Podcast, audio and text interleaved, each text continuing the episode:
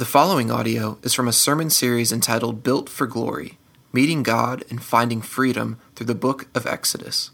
For more information about Sacred City Church, please visit sacredcitychurch.com. Moses assembled all the congregation of the people of Israel and said to them, These are the things that the Lord has commanded you to do. Six days' work shall be done, but on the seventh day you shall have a Sabbath of solemn rest, holy to the Lord. Whoever does any work on it shall be put to death. You shall kindle no fire in all your dwelling places on the Sabbath day. Contributions for the tabernacle, Moses said to all the congregation of the people of Israel This is the thing that the Lord has commanded. Take from among you a contribution to the Lord. Whoever is of a generous heart, let him bring the Lord's contribution gold, silver, and bronze, blue and purple and scarlet yarns and fine twined linen, goat's hair, tanned ram skins and goat skins, acacia wood, oil for the light, spices for the anointing oil, and for the fragrant incense, and onyx stones and stones for setting, for the ephod and for the breastpiece. Let every skillful craftsman among you come and make all that the Lord has commanded. Then all the congregation of the people of Israel departed from the presence of Moses. And they came, everyone whose heart stirred him, and everyone whose spirit moved him, and brought the Lord's contribution to be used for the tent of meeting, and for all its service, and for the holy garments. So they came, both men and women. All who were of a willing heart brought brooches and earrings and signet rings and armlets, all sorts of gold objects, every man dedicating an offering of gold to the Lord. And everyone who possessed blue or purple or scarlet yarns, or fine linen, or goat's hair, or tanned ram skins, or goat skins, brought them. Everyone who could make a contribution of silver or bronze brought it as the, con- the Lord's contribution. And everyone who possessed acacia wood of any use in the work brought it. And every skillful woman spun with her hands, and they all brought what they had spun in blue and purple and scarlet yarns and fine twined linen. All the women whose hearts stirred them to use their skill spun the goat's hair. And the leaders brought onyx stones and stones to be set for the ephod and for the breastpiece, and spices and oil for the light, and for the anointing oil, and for the fragrant incense. All the men and women the people of Israel, whose heart moved them to bring anything for the work that the Lord had commanded by Moses to be done, brought it as a free will offering to the Lord. Bezalel and Oholiab and every craftsman in whom the Lord has put skill and intelligence to know how to do any work in the construction of the sanctuary shall work in accordance with all that the Lord has commanded. And Moses called Bezalel and Oholiab and every craftsman in whose mind the Lord had put skill, everyone whose heart stirred him up to come to do the work. And they received from Moses all the contribution that the people of Israel had brought for doing the work on the sanctuary. They still kept bringing him free will offerings every morning, so that all the craftsmen who were doing every sort of task on the sanctuary came, each from the task that he was doing and said to Moses, The people bring much more than enough for doing the work that the Lord has commanded us to do. So Moses gave command, and word was proclaimed throughout the camp Let no man or woman do anything more for the contribution for the sanctuary. So the people were restrained from bringing, for the material they had was sufficient to do all the work and more according to all that the Lord had commanded Moses. So the Lord, so the people of Israel had done all the work. And Moses saw all the work, and behold, they had done it. As the Lord had commanded, so they had done it. Then Moses blessed them. This is the word of the Lord. Well, we played a little bit of ping pong this morning, so we jumped through. Um, we're, really kind of covering five chapters of the book of Exodus. Um, and if you're just joining us, what we've been doing over the last several months, I think since September, we've been going through the book of Exodus, and we're finally coming up on the tail end of our adventure through this. Um, this, this biblical account of, of the, the Exodus. And, and really, what we're doing is we're coming to the apex of the story. Right, typically, a, storyline kind of goes up and then comes down towards the end. Right, you watch a movie, the apex is towards the end, but not right at the end. Well, well, this is a story where the apex of the story happens right at the end, and next week is sort of the grand moment of the book of Exodus. But before we get there, um, next week, there, there's a lot of work that has to be done in, in sort of a physical sense. Um, what we've seen up to this point in the book of Exodus is that God has done a lot of heart work through his people. Man, I need to pray. Let me pray.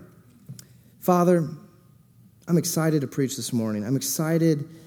I'm excited for what you have revealed in, in your scripture. I'm excited that it is something that's just as helpful and beneficial and, and essential for our lives today as it was when you had it penned thousands of years ago. And so, Father, would you, would you anoint my mind and my vocal cords to speak of your good news for your people this morning?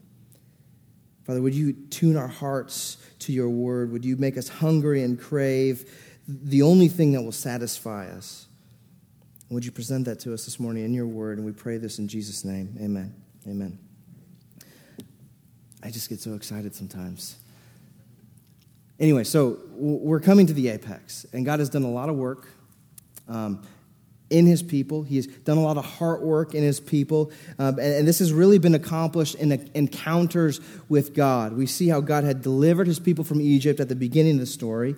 We see how God has provided for his people as they are wandering through the wilderness. We see that God shows his glory and his splendor up on top of Mount Sinai. We see God um, sort of making a, not sort of, but really making a covenant with his people. And through all of these, these encounters, God has been showing his people what he's like. And, and in this, people's hearts are being changed.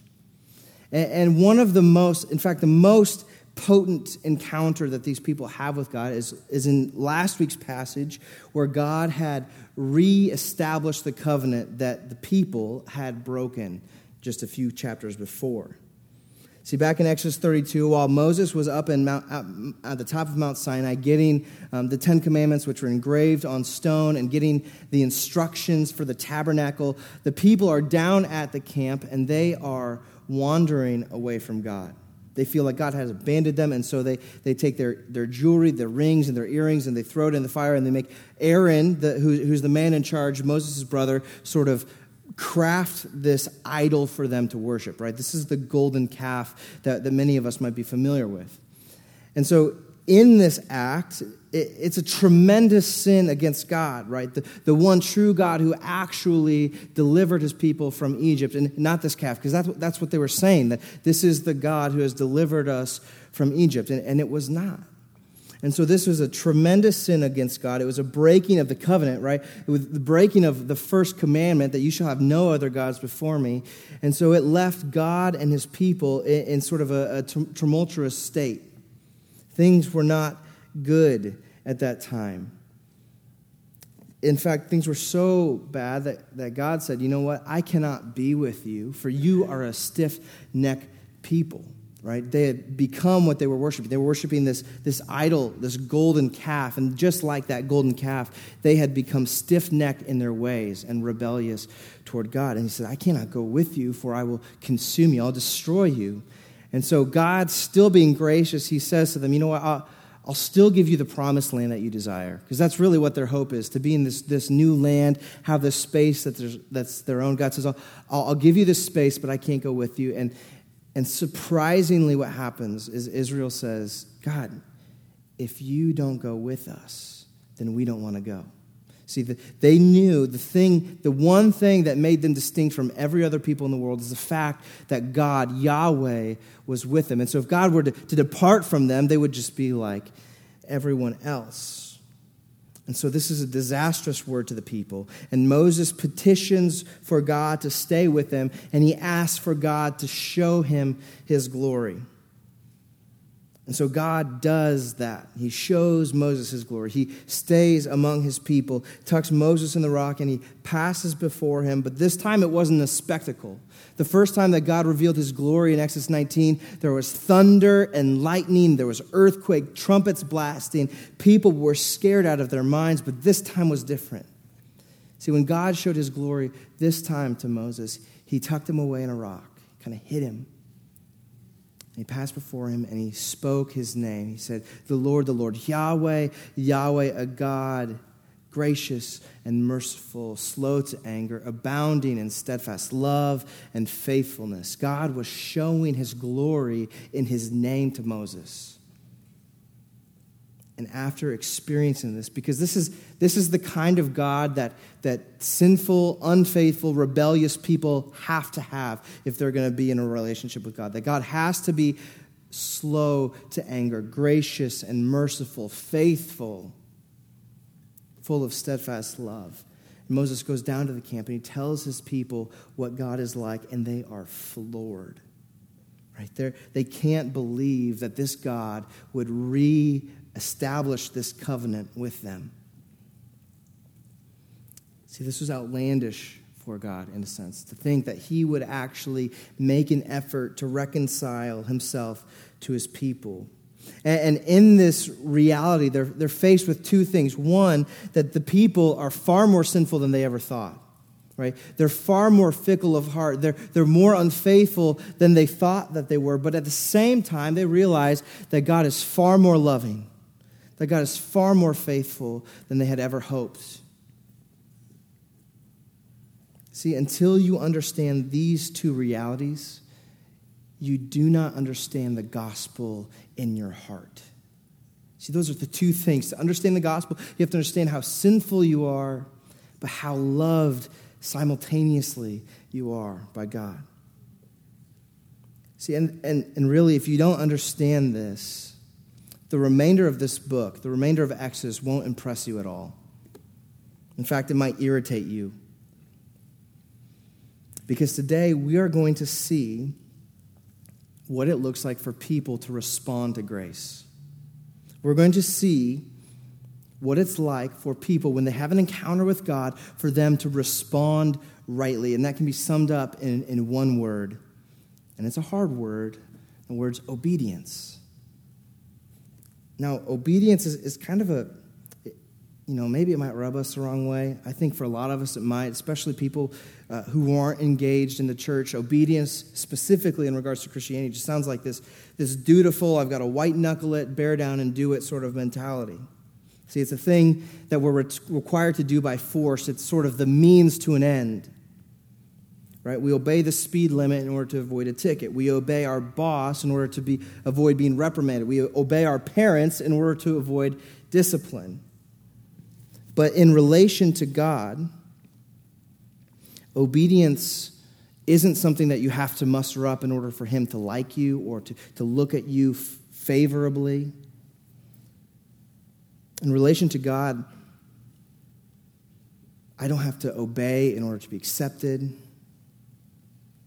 See, Scripture's view of obedience, it's not a means to an end, but a result of grace.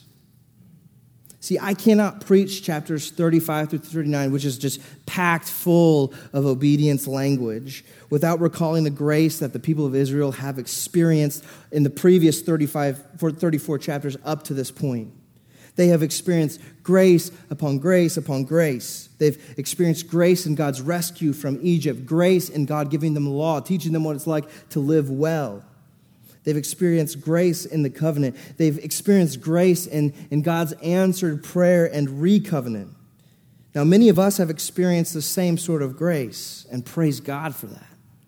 Right? We've experienced God's steadfast love, His, His, His unmerited favor towards us through Christ, right? Where we've been delivered from our sins. We've had answered prayers. We've had blessing upon blessing. We've experienced forgiveness, and we are engaged in our new life in Christ. See, but this grace that we experience in the Christian life isn't meant to leave us unmoved. It's not meant to leave us unmoved because grace has an agenda. Grace has an agenda. It, it, grace isn't just given for us to kind of stay in the state that we're in. Grace is given to us to move us, to stir us onto something beautiful. And, and, and Paul, the Apostle Paul, when he's writing to, in the book of, of Romans, which is his most um, substantial discourse on God's grace to undeserving people, he bookends that, uh, that, that, that letter that he's written with this, this language called the obedience of faith. In Romans 1 5, he says, Through Jesus, we have received grace to bring about the obedience of faith for the sake of his name among the nations. So, what, what Paul is saying here, that we've received grace and it's meant, meant to compel us toward obedience. He's saying that grace produces a changed heart and changed living, which looks like obedience to God. This means that real obedience is only generated. You can only be truly obedient to God when you do so out of a heart that has experienced His grace. And so today, we are going to see this at play here in Exodus chapters 35 through 39. We're going to see how God's grace fuels the obedience of his people to contribute to and to construct the tabernacle. Now, this tabernacle that God is laying out, we, we talked about it in previous chapters in um, 25 through 20, 30, is where God initially tells Moses all these instructions about the tabernacle. And, and really, the purpose of the tabernacle is to show people that God is with them, that God has moved into their neighborhood, that He's among them. And so, in experiencing God's grace, they have it has radically changed these people's heart, and now they are fueled toward obedience So that's where we're going today. If you want to open your Bibles, we'll start out in Exodus 35, and we will sort of make our way through there and then end up in chapter 39. And like I said, so, so sort of recapping here. Last week we saw God reestablish the covenant with his unfaithful people. And so, in light of this reestablished covenant, God's plans can move forward now. Before, God was ready to pull out and leave his people. And now, with the reestablished covenant, God is ready to continue on and moving into the neighborhood. And I think that it's so encouraging to know that our sinfulness, while it makes things difficult, cannot foil God's plans. See, if God had planned to move in among his people, he was going to make a way for it to happen, regardless how sinful the people were. So, this is just a picture of the unstoppable mission of God that whatever God desires to do, he will bring it about, he will accomplish it. And he'll not just accomplish it in spite of sinners, he will accomplish it using sinners, right? There's this old uh, um, Puritan saying that God uses crooked sticks to make straight, make straight lines. That's so true that, that a crooked stick in God's hand is just as useful as a straight stick in his hand. So it's so encouraging to see that God's plans can move forward regardless of how sinful or how, how bad we, we might mess up. God is going to move his mission forward. And so we see God laying out his mission here in chapters 25 through 31, where he lays out his plan to create this dwelling place, this tabernacle among his people. That's, that's God's goal, right? That's, that's what this whole book is moving toward God moving in, in next door. And so, up on Mount Sinai, God gives Moses these very detailed blueprints to build this mobile home right? He tells them the dimensions, he tells them what sort of fabric, he tells them what sort of furniture he wants, he tells them uh, how, how big the courtyard should be, all of these things, very, very detailed. And, and if you remember when we went through that, it's just detail after detail after detail, very, very, very specific. And, and really, if we look at verses 35 through um, 40, or 39, we'll see that, that a lot of these details are repeated again and I'm going to save us the time this morning and not go verse by verse like I normally do through our passage, but, but I just want to point out the breadth, the, the, the quantity of time that Moses spends talking about the tabernacle. See, 10 chapters, if you total them all together, there are 10 chapters devoted to building the tabernacle. That's 25% of the book of Exodus just gives details on how to build the tabernacle and how it was done.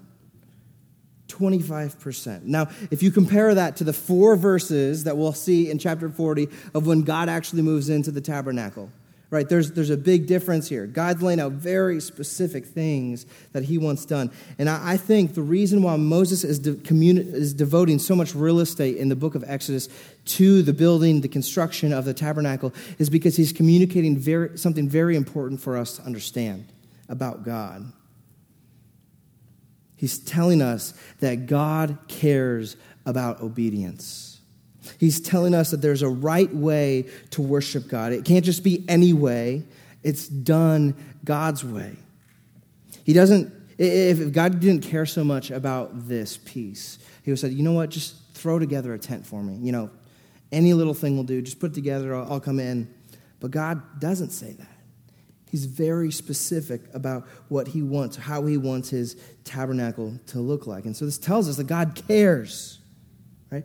God cares about how we respond to him. And so he gives very specific instructions on what and how to build. And so Moses is going to commission his people to carry out, to execute these plans that God had given him. But before Moses commissions the people to, to, to begin the work, he gives his people a reminder of the fourth commandment. So let's start off here Exodus 35, verse 1. Now Moses assembled all the congregation of the people, he brought them together and said to them, These are the things that the Lord has commanded you to do. Six days' work shall be done but on the seventh day you shall have a Sabbath of solemn rest, holy to the Lord. Whoever does any work on it shall be put to death. You shall kindle no fire in all your dwelling places on the Sabbath day. See, why, why would Moses, right, if there's all kinds of work to be done here, why would Moses start off with a, a reminder of the fourth commandment, right? To observe the Sabbath, to keep it holy, to honor God in doing so. And I think the reason for this is because as the Israelites sort of contribute, as they engage in this physical work, in this physical labor that's laid out before them, very likely will bring flashbacks to them about their time in Egypt, right? Where they were plagued with loads and loads of work, lots of things to do, specifically to Pharaoh's liking. And so Moses, to help remind his people that they're no longer in Egypt, he says, You guys, remember that there's a Sabbath day, that we're not serving Pharaoh anymore. We're serving Yahweh, the God who gives us rest. So different, right? Last week I mentioned the, the contrasts that Moses makes throughout the story of Exodus. And one of the biggest contrasts when we contrast God from Pharaoh is the fact that God gives his people rest. Pharaoh says, keep working harder and harder, do more with no straw, build more bricks with less straw, keep going, going. And God says, six days you work, certainly, but on the seventh day you rest. See, he's giving them a weekly reminder that they are no longer under Pharaoh, but they are under Yahweh. And this is a, this is a God who deals graciously with them. He's merciful, slow to anger, abounding in steadfast love and faithfulness. And on this Sabbath day, yes, there is a physical rest where they, they refrain from doing work. But in an even deeper, truer sense, that this rest that God is offering them is a spiritual rest. This is a sort of rest that is identity affirming, that they no longer belong to Pharaoh, but now they belong to God. He's saying that you are my people and my people rest. See, if Israel needs this kind of reminder, on a weekly basis, how much more do we? We have a tendency in our culture where our identity becomes wrapped up in our work, right? If someone asks you to, to, to, explain yourself, to share a little bit about yourself, one of the first things that you'll typically always share is what you do for a living. Our work can sort of slide in there as sort of this big identity piece for us. And so, Christians, we need a, a, weekly reminder that our identity is not in our work and what we contribute, but our identity rests in Christ's finished work. Now, this is why Sunday mornings and even missional communities are so important for your discipleship. See, the most important part of your life is not that you are your own doing what you do. The most important part about your life is that you are not your own, but belong to Christ. That your identity is founded and established and rooted in Him. And it's in Christ that we're able to find a true rest. It's in Christ where we are finally uh, relieved of this constant internal drive to prove ourselves, to prove that we're worthy or valuable or to be respected. See, in Christ, we find that God looks at us favorably, that He looks at us with love and compassion. And yes, there is a physical rest to our work that happens on a Sabbath day where we, take the day off. We don't actually, you know, we're not trying to make a paycheck. We're trying to, but there's spiritual rest that happens on the Sabbath is far more important.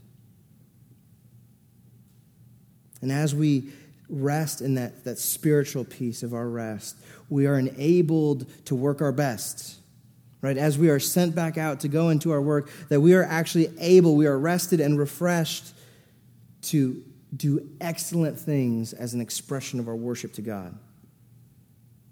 You see, the people who actually understand the gospel on a heart level, we don't need to rest from our work. We work from our rest. There's an important distinction there. The people who understand the gospel don't need to rest from work. We work from our rest, that we know our identity is in Christ, that that is what makes us who we are, and that we can step into whatever God puts before us as our vocation. It's a key difference. See, to rest from our work means that the demands are always on you, you're trying to constantly prove yourself. But to work from rest is completely different. You're not trying to prove yourself because Christ has done that for you. And in that, you're able to try able to find true rest a, a physical rest, an emotional rest, a spiritual rest. And in that rest, you are compelled to give your best, to be excellent in all that you do as a form of heartfelt worship. Now, heartfelt worship is what God wants from his people. He's not, not interested in this half hearted uh, activities over and over again in the Old Testament, God condemns ritual and sacrifice that is void of the heart. Right? Where people are just going through the motions, they're doing the right thing, they're doing what God wants them to do, but their heart's not in it. Uh, we can be just as guilty of this, right? We do the right things. We, we go to MC because that's what we need to do. People are going to get after us if we don't go to MC. Right? I got to open my Bible because then, you know, get God off my back today. And go to mission night, right? Something I got to do, something I got, but my heart's not in it. It's easy to go through the motions with our heart not there. And the reason for this is because, like when we, when we get to this point, it's because we have, in a sense, forgotten the gospel. We've forgotten the gospel and its implications on our life. See, when the gospel isn't central to our lives, we lose the motivation to do the good things that God has called us to do. Not only do we lose the motivation, but it's easy for us to slip back into performance mode, right? That's the mentality. I've got to do this so people will see me this way. I've got to do this so I think God will change his view of me. It's this performance mode that we easily slip back into. See, when we find ourselves in this struggle, the answer isn't to stop doing the things, doing the good things that God has called us to do. Right? It's not, the answer is not to withdraw. What we need to do is remember the gospel and its implications. Right? I think of myself, right? Sometimes fatherhood gets to be a lot, right? I've got a three year old who seems to be fluent in disobedience. Um, and so there's always this constant pull, right? That I feel like I have a responsibility to step in and to, to lead my child, to teach him the right way, to discipline when appropriate. And so there are times where I feel so overwhelmed by this, right? I, I, my heart's not in, oh, I gotta, I gotta sit down and have a conversation with him again. And so the answer to that is not to, to remove myself from my fatherly responsibilities. My, my, my response to that is to, to remember the gospel, to remember how my heavenly Father is compassionate and slow to anger with me, that he's willing and happy to instruct me in his ways, and to remember what, what that looks like in my life and, and how that correspondence has happened, and to, to have that fuel and to motivate my interaction with my son. See, that's what, when we find ourselves in that struggle, it's not to stop, but we need to be stirred. We need to take uh, uh, ownership, to put ourselves before the gospel and remember what God has done for us. See, and I think as we do that, I know it, as we are confronted by the gospel, as we see God's grace to us in the gospel, that stirs our hearts. It changes our outlook.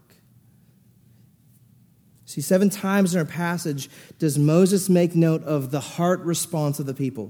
right? In, in, chapters 35 through 39, there's a lot of doing that happens. People are using their hands, they're building. We see women weaving things together. We see man, men constructing pieces of the tabernacle. But the thing that Moses wants to draw us to first off is their heart response, that they have been stirred deep within their heart by God's grace. These people are full of affections. They are stirred, they are willing, they are moved to worship because of God's grace to them. So, one of the things, one of the big things that this passage shows us is that true worship takes form of joyful obedience. See, whatever you love with your heart, you will obey from your heart. See, heart motivated obedience. This is not the rigid sort of white knuckle, bear down and do it, but heart motivated obedience will naturally flow out of loving something. We're going to see how Israel's love for God is expressed by keeping these commands, specifically God's commands in building this tabernacle. So in verses 4 through 10, Moses is speaking to the people. He's giving them the commands that God has given them previously in regards to the tabernacle. Take a look, verse 4.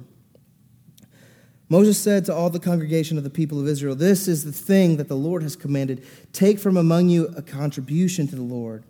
Whoever is of generous heart, let him bring the Lord's contribution gold, silver, bronze, blue and purple, scarlet yarns, and fine twined linen, goat's hair, tanned ram skin, and goat skin, acacia wood, oil for the light, spices for the anointing oil, and for the fragrant incense, the onyx stones, and stones for setting, for the ephod, the ephod and for the breastpiece. Let every skillful craftsman among you come and make all that the Lord has commanded. Now, verse 11 and, and, through 19, it goes on to talk about the tent, the furniture, the garments that would be made by these materials, which is also referenced back in chapters 25 to 30. But that right here, this is the command that God has for his people build what I've told you to build. Gather, gather stuff together and make this tabernacle. And the reality is that for this tabernacle to be built, that they need a lot of raw material, they need a lot of laborers to do the work. And so chapter 38 actually gives us a quantified supply list. It tells us, it lists out how much weight of gold and silver and bronze was used, how much, uh, how much wood was used to build the tabernacle. And what it says, it gives a roster here. Over 600,000 people it took to build the tabernacle. A lot of resources, a lot of people. But the command for the contribution is based upon those who have a generous heart. God doesn't say everyone is required to bring 50 pounds of gold, right? Two drops of essential oils, a four by four piece of, uh, of, of material. God doesn't give out a prescriptive list of what every person needs to. No, He says, those who are of a generous heart, those who have been stirred by my grace.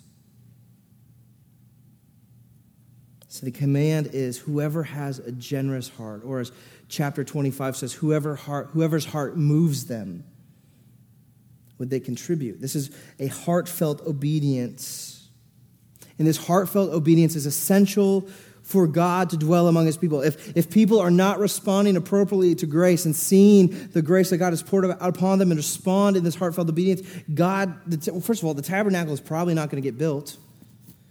And if the tabernacle is not built, then God doesn't move in next door. There's a sense that, that this heartfelt obedience is essential for God's mission to move forward. God doesn't want this white knuckled obedience. He doesn't just want people to bear down and do it because He said so. God wants people to contribute out of a willingness of heart, to do it upon their own. He's not going to force anyone to do what they don't want. And I think that that right there is one of the big objections to Christianity. That Christianity is this, this, set of rules that God lays out that, that you have to follow, follow, follow. And if you do it, then at the end, God will be happy with you.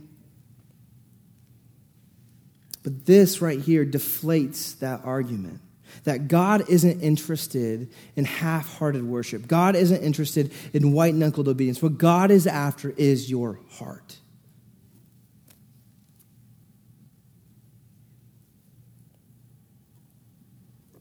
See that white knuckled obedience, that bear down and do it, just get it done. Jesus would have condemned that sort of obedience. In fact, he did. When he looked at the Pharisees who were about doing, doing the right things on the outside, but their hearts were detached from that. This is what he says to them This people honors me with their lips, but their heart is far from me. In vain do they worship me. See, that sort of obedience, first of all, if we don't want to be obedience, it's, it's like its own torture, right? To do the things we don't want to do.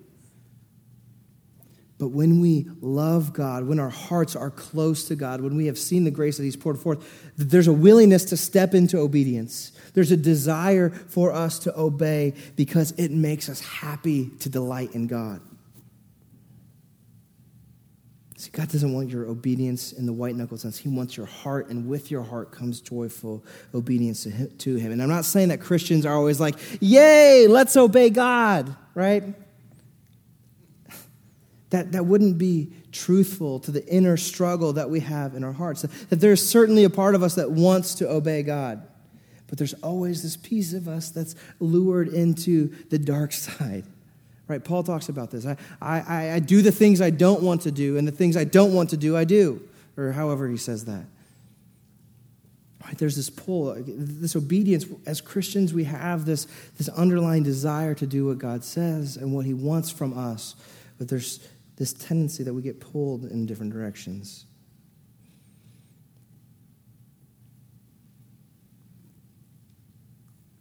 See, for Christians, I think when, when we're honest about where we're at in our life and what it looks like to obey God, for most of us, obedience is sort of a slow obedience. It takes a little bit of time for things to click, a little bit of time for us to understand what God is really wanting from us.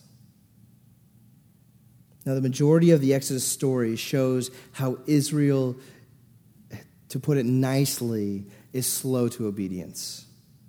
But here in chapters 35 through 39, for the first time maybe, or one of the one of few times in this Exodus story, we get a beautiful picture of what's going on among the, Exodus, the, the people in Israel, or the of Israel. Chapter 35 through 39 shows us a zeal for obedience. Take a look at, at verses 20 and 21.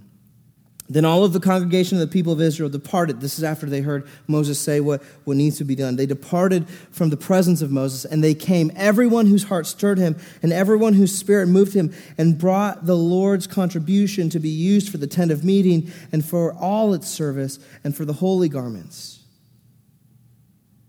See, Moses speaks what God wants and everyone whose heart is stirred and spirit is moving them, they, they jumped right to it.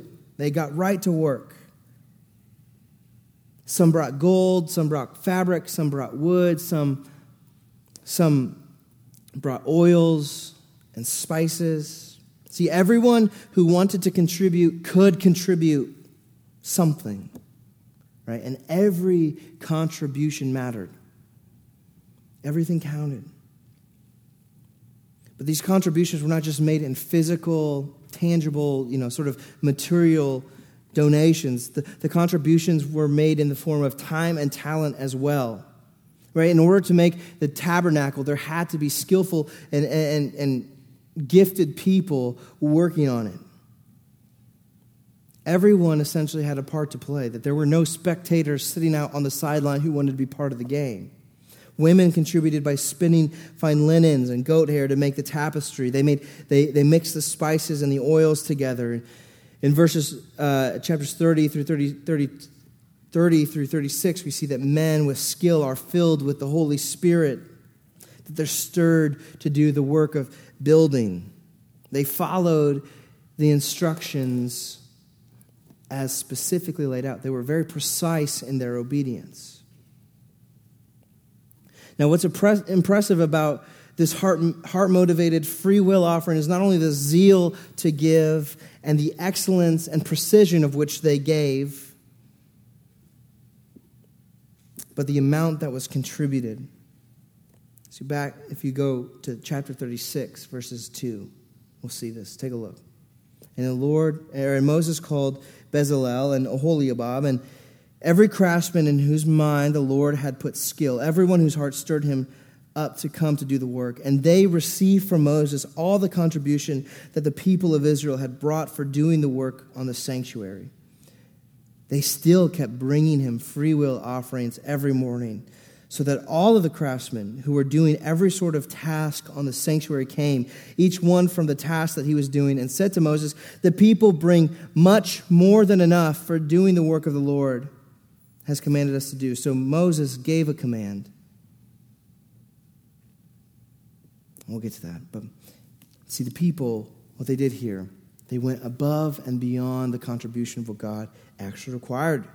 They dug deep into their pockets, not because they were doing so out of, out of compulsion or out of guilt, but out of, out of love. Their hearts were filled with affections and love for God and what He was doing.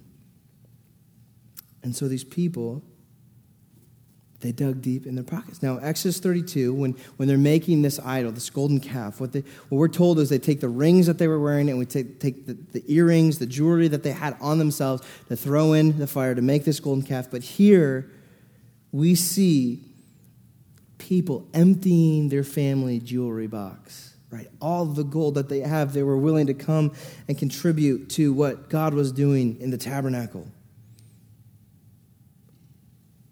See, how much greater of an expression of love is this from the people of Israel?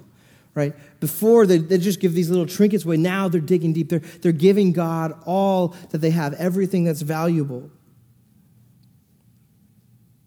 See, this is zealous and generous giving, which contributes to the excellent work. They've responded so tremendously to God's grace that they will just keep giving and giving and giving so much so that for, for the first time and probably the last time, a pastor has to tell his people to stop giving. Right? That's what happens in verse 7 here of chapter 36.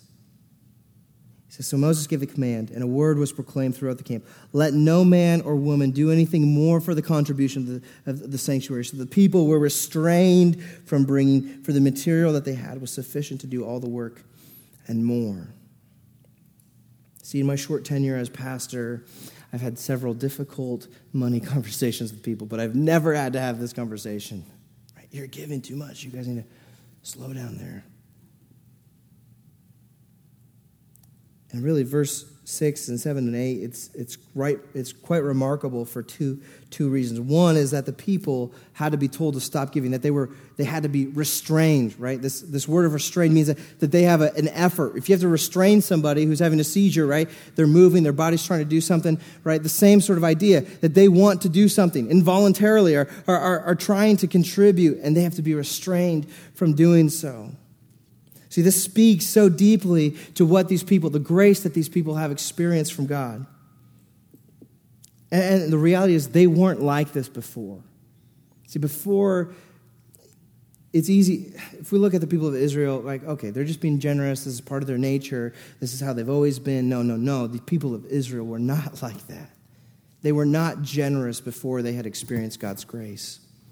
And now they had experienced God's grace in incredible ways. And, and through God's transforming power of, of what we could say the gospel, they had become generous people. See, this shows that they're starting to get it. They're starting to understand God's grace in a way that changes them. That they don't just say, oh, yeah, God's really nice. It's something that's like, oh my goodness, look at how gracious God has been to me.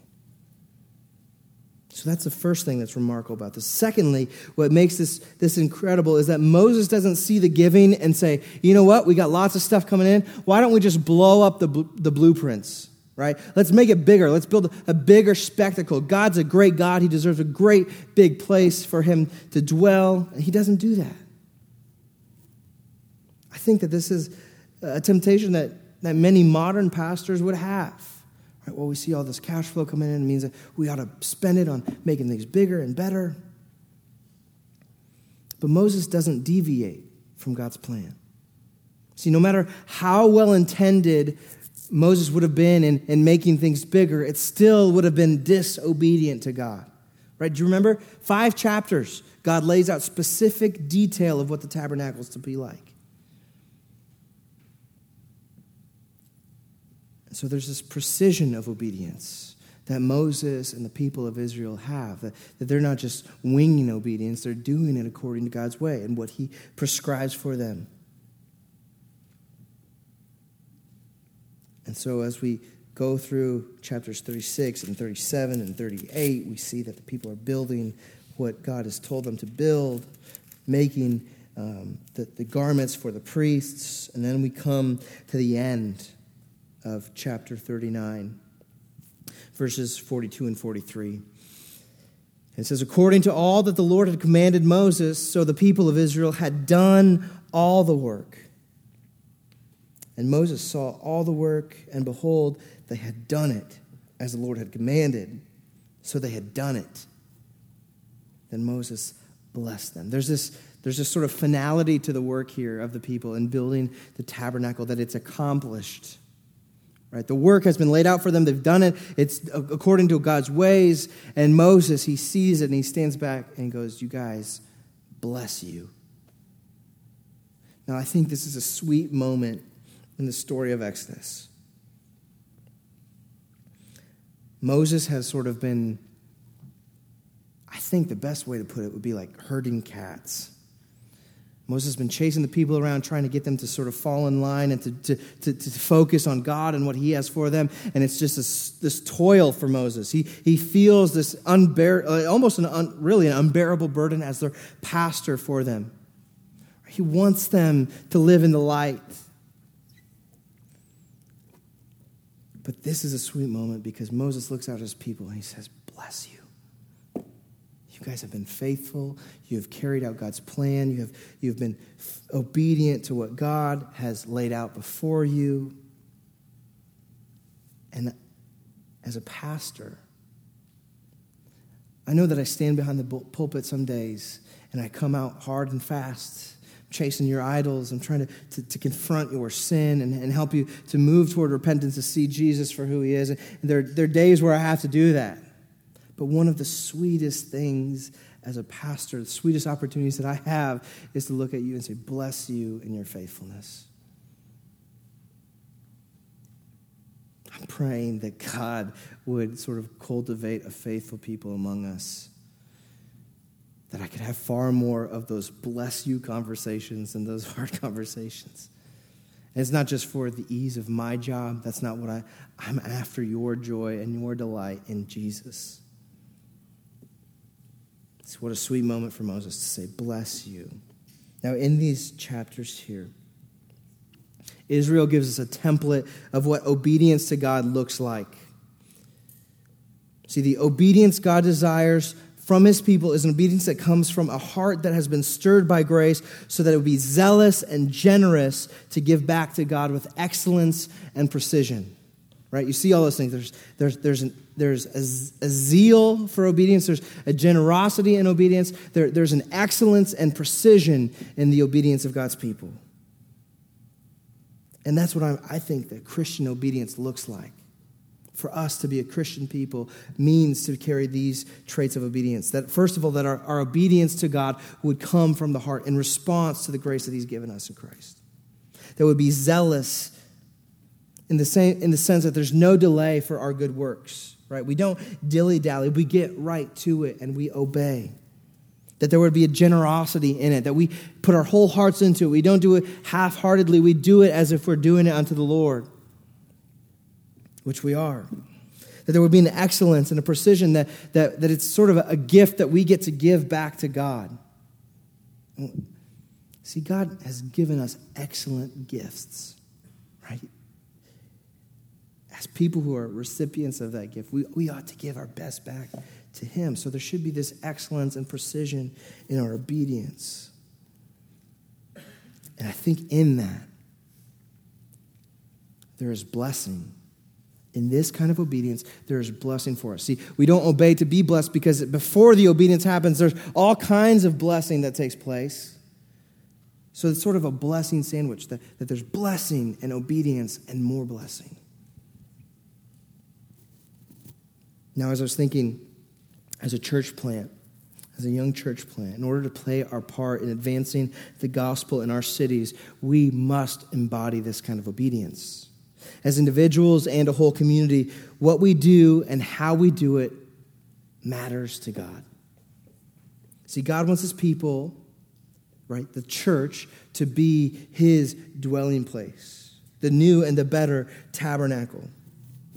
And so he wants us to live, to be, to, to, to act a certain way as if stirred from the heart. Now, this doesn't just apply to contributing financially to the mission of God, which it does, certainly, but this applies to a host of other areas in our life, right? How we relate to people who are different from us socially, politically, relationally. Are we zealous to love those people? Are we generous in our love toward them? Do we display that love with excellence and precision? What about how we obey God in raising our kids and creating a gospel culture in our home? Are we zealous to train and disciple our kids? Are we generously investing in them? Are we putting forth just as much work in our households as we do in our careers and vocations? Right? This, this applies to how we approach our work, our time management, how we use our resources and our talents. See, we need to be a people with a radical and a wholehearted zeal for obedience to God, especially in a society that's resistant to Him. That we need to be people devoted to God's word who take ownership for learning what that obedience looks like. That we need to set out to honor and worship God in all things that we do with excellence and precision. And all of this is an expression of a heart that has been stirred by the grace upon grace that God has given us. See, in, in summary, right, what obedience to God looks like as a church means to make disciples and to teach them to obey all that Christ has commanded. That, see, that's, that's the great commission that Jesus left with his church. While Moses had a commission for his people to build a tabernacle, Jesus has a commission for his people to build the church. He says, to do this, to make disciples, and to teach them to obey all that Jesus has commanded. And we're supposed to do this until he comes back. That is, that is the commission that we have as God's people. See, but God, Jesus doesn't just show us what we should do, but how to do it as well. Right? We make disciples in community and on mission, just how he did it with his disciples. And it's through the same power of the Holy Spirit, which empowered the skilled workers in Exodus 35 onward, that Christians are filled with the Spirit and called to be part of and contribute to a gospel community that is on mission. Right? With our time, with our talent, with our treasure. See, obedience to God creates a gospel community on mission. Obedience to God in Exodus created a tabernacle. Obedience to God creates a gospel community on mission. And it's in this community on mission that you will learn joyful obedience. See, grace produces it, and in that production, in that community, there's more grace for us to be had as we learn what it's like to obey God wholeheartedly. This is the agenda for grace to make disciples who make disciples, right? This is, produces obedience that leads others to Jesus. It's not to make a sweet venue or a sweet place to get together, but to create a community where hearts can be changed, right? Where heart obedience is developed and propelled by faith, which leads to more faith, which leads to blessing upon blessing, in light of the blessing upon blessing we've already received. See, the agenda for grace is to produce obedience, which brings about more grace. Now, if you isolate chapters 35 through 39, it seems like this is so focused on doing, right? People are doing so much here. And it would be easy to turn this passage into a legalistic sort of, you guys need to just pull yourself up by the bootstraps and do more, obey better, do more to make God happy. And while there is certainly a lot of doing and obeying in the Christian life, the reality is that obedience cannot save you. No matter how well you follow God's rules, at some point you will fail. Obeying better will not earn you a better standing with God, will not make you more deserving. See, even after the tabernacle was built, right, even after we see this sort of uh, just a glimpse of, of momentary perfect obedience, sacrifices still had to be made. People sinned. See, the reason why sacrifices were still made is because this obedience is impossible to keep up for the long haul. Eventually, we will fail. Either we will do the wrong things, right? We'll sin in doing the things opposite to what God has for us, or we will sin in doing the right things the wrong way, which is equally displeasing to God. See, when we fail, have to remember that our identity isn't wrapped up in what we do, but what, Christ, what Christ has accomplished for us. It takes us back to the Sabbath, it takes us back to the identity. That Jesus perfectly obeyed the, the Father on our behalf, that he was zealous, generous, and excellent and precise in his obedience always. And though Jesus was perfectly obedient and he deserved to have blessing upon blessing upon blessing from God, Jesus chose to be a curse. The curse that we all deserve to take on ourselves. It's by Jesus taking upon that curse that our sin is accounted for, that our disobedience or half hearted obedience is paid for and we get to enter into the blessing that Christ has earned on our behalf through his perfect obedience. See, it's when we see that grace that Jesus had laid out for us that our standing, right standing with God doesn't depend on us, but on, on his finished work. That moves us. That changes our heart. It changes our desires. It makes us want to be obedient people what it does, it makes us eager to repent, to acknowledge, I did mess up. I did not do this right. And know that on the other side of repentance, because of what Jesus has done, there is grace upon grace for us. See, as I close, I want to show you. I want to show you that the obedience of Israel in this moment ensured that God could be with them, that God could move in next door. See, that was the promise of the tabernacle. Build this tabernacle, make it right, then God will move in. But the gospel makes a different promise. See, God's nearness doesn't ride on our ability to obey, but on Christ's ability to obey perfectly. So much so that as Jesus gave us the Great Commission to make disciples, to, to be in community, and to be on mission, he knew that we would fail in doing so. He knew that we would do it imperfectly.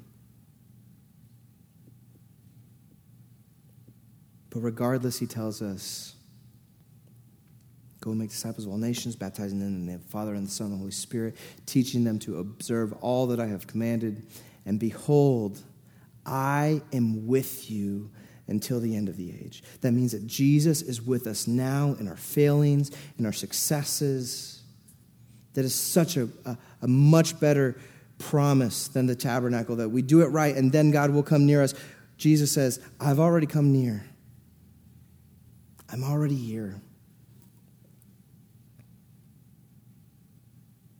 That's good news for us. In light of our failures, Christ has come and he is with us here now as his church is being built. Father, we thank you for Christ. We thank you that he is the only one who could obey perfectly, and he did so on our behalf so that we could be reconciled to you, that we would be able to enjoy the blessing and benefits of his perfect obedience in light of our failures. And you have, by your Spirit, poured out grace upon grace upon grace for us. I pray, Father, that in, in, light of that, you would transform our hearts, that you would make us eager, zealous to obey, that you would make us generous in our obedience, that you would, you would help us to be excellent and precise, listening to your spirit as you tell us what it looks like to obey, but also as we look to your word. Would you help us to be people who love you from the heart? Be like Christ in that way. That in all things he loved you and was obedient to you, and we and because of that we have so much to gain from him. And Father, I believe that you are creating people for yourself, building your church here, that many others would be able to gain from that kind of love. Thank you for your mission that moves forward regardless of our sinfulness, Father God, and that you are building your church now and you are using us, crooked sticks, to make straight lines. We thank you in Jesus' name. Amen.